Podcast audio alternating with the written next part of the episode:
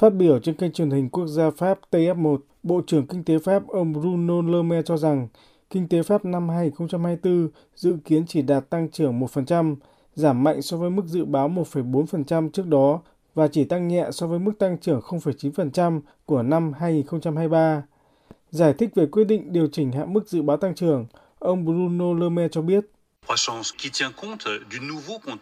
Mức tăng trưởng này được dựa trên bối cảnh địa chính trị mới như khủng hoảng tại Ukraine, xung đột tại Trung Đông, tình hình Biển Đỏ, kinh tế Trung Quốc tăng trưởng chậm lại, suy thoái kinh tế tại Đức năm 2023. Tất cả những yếu tố này đã tác động đến mức tăng trưởng của Pháp và chúng tôi xem xét lại, hạ mức dự báo xuống 1%. Theo các nhà phân tích kinh tế địa bàn, Mức dự báo tăng trưởng 1% năm 2024 mà Bộ trưởng Kinh tế Pháp mới công bố là phù hợp với các đánh giá trước đó của Ngân hàng Trung ương Pháp hay Tổ chức Hợp tác và Phát triển Kinh tế châu Âu OECD khi lần lượt cho rằng kinh tế Pháp chỉ tăng 1 và 0,9% trong năm 2024. Quỹ tiền tệ quốc tế IMF thậm chí còn cho rằng mức tăng của kinh tế Pháp năm nay chỉ là 0,6%. Nhiều ý kiến bày tỏ lo ngại tốc độ tăng trưởng giảm mạnh sẽ ảnh hưởng đến mục tiêu đưa thâm hụt ngân sách từ mức 4,9% năm 2023 xuống còn 4,4% trong năm 2024 của Pháp.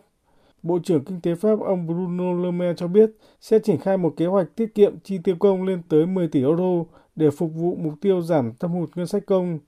Một nửa trong số 10 tỷ euro sẽ đến từ việc cắt giảm ngân sách được phân bổ cho các bộ ngành, nhất là các khoản chi dành cho năng lượng hay mua sắm, trong khi một nửa còn lại được thu từ việc tiết giảm các chính sách công như giảm ngân sách hỗ trợ cải tạo nhà ở từ 5 tỷ euro xuống còn 4 tỷ euro hay cắt giảm 800 triệu euro chi cho Viện trợ Phát triển Nhà nước. Bộ trưởng Kinh tế Pháp nhấn mạnh, tất cả các quốc gia châu Âu đang trong quá trình điều chỉnh lại mức tăng trưởng của mình trước các dự báo không mới triển vọng về nền kinh tế châu Âu trong năm 2024.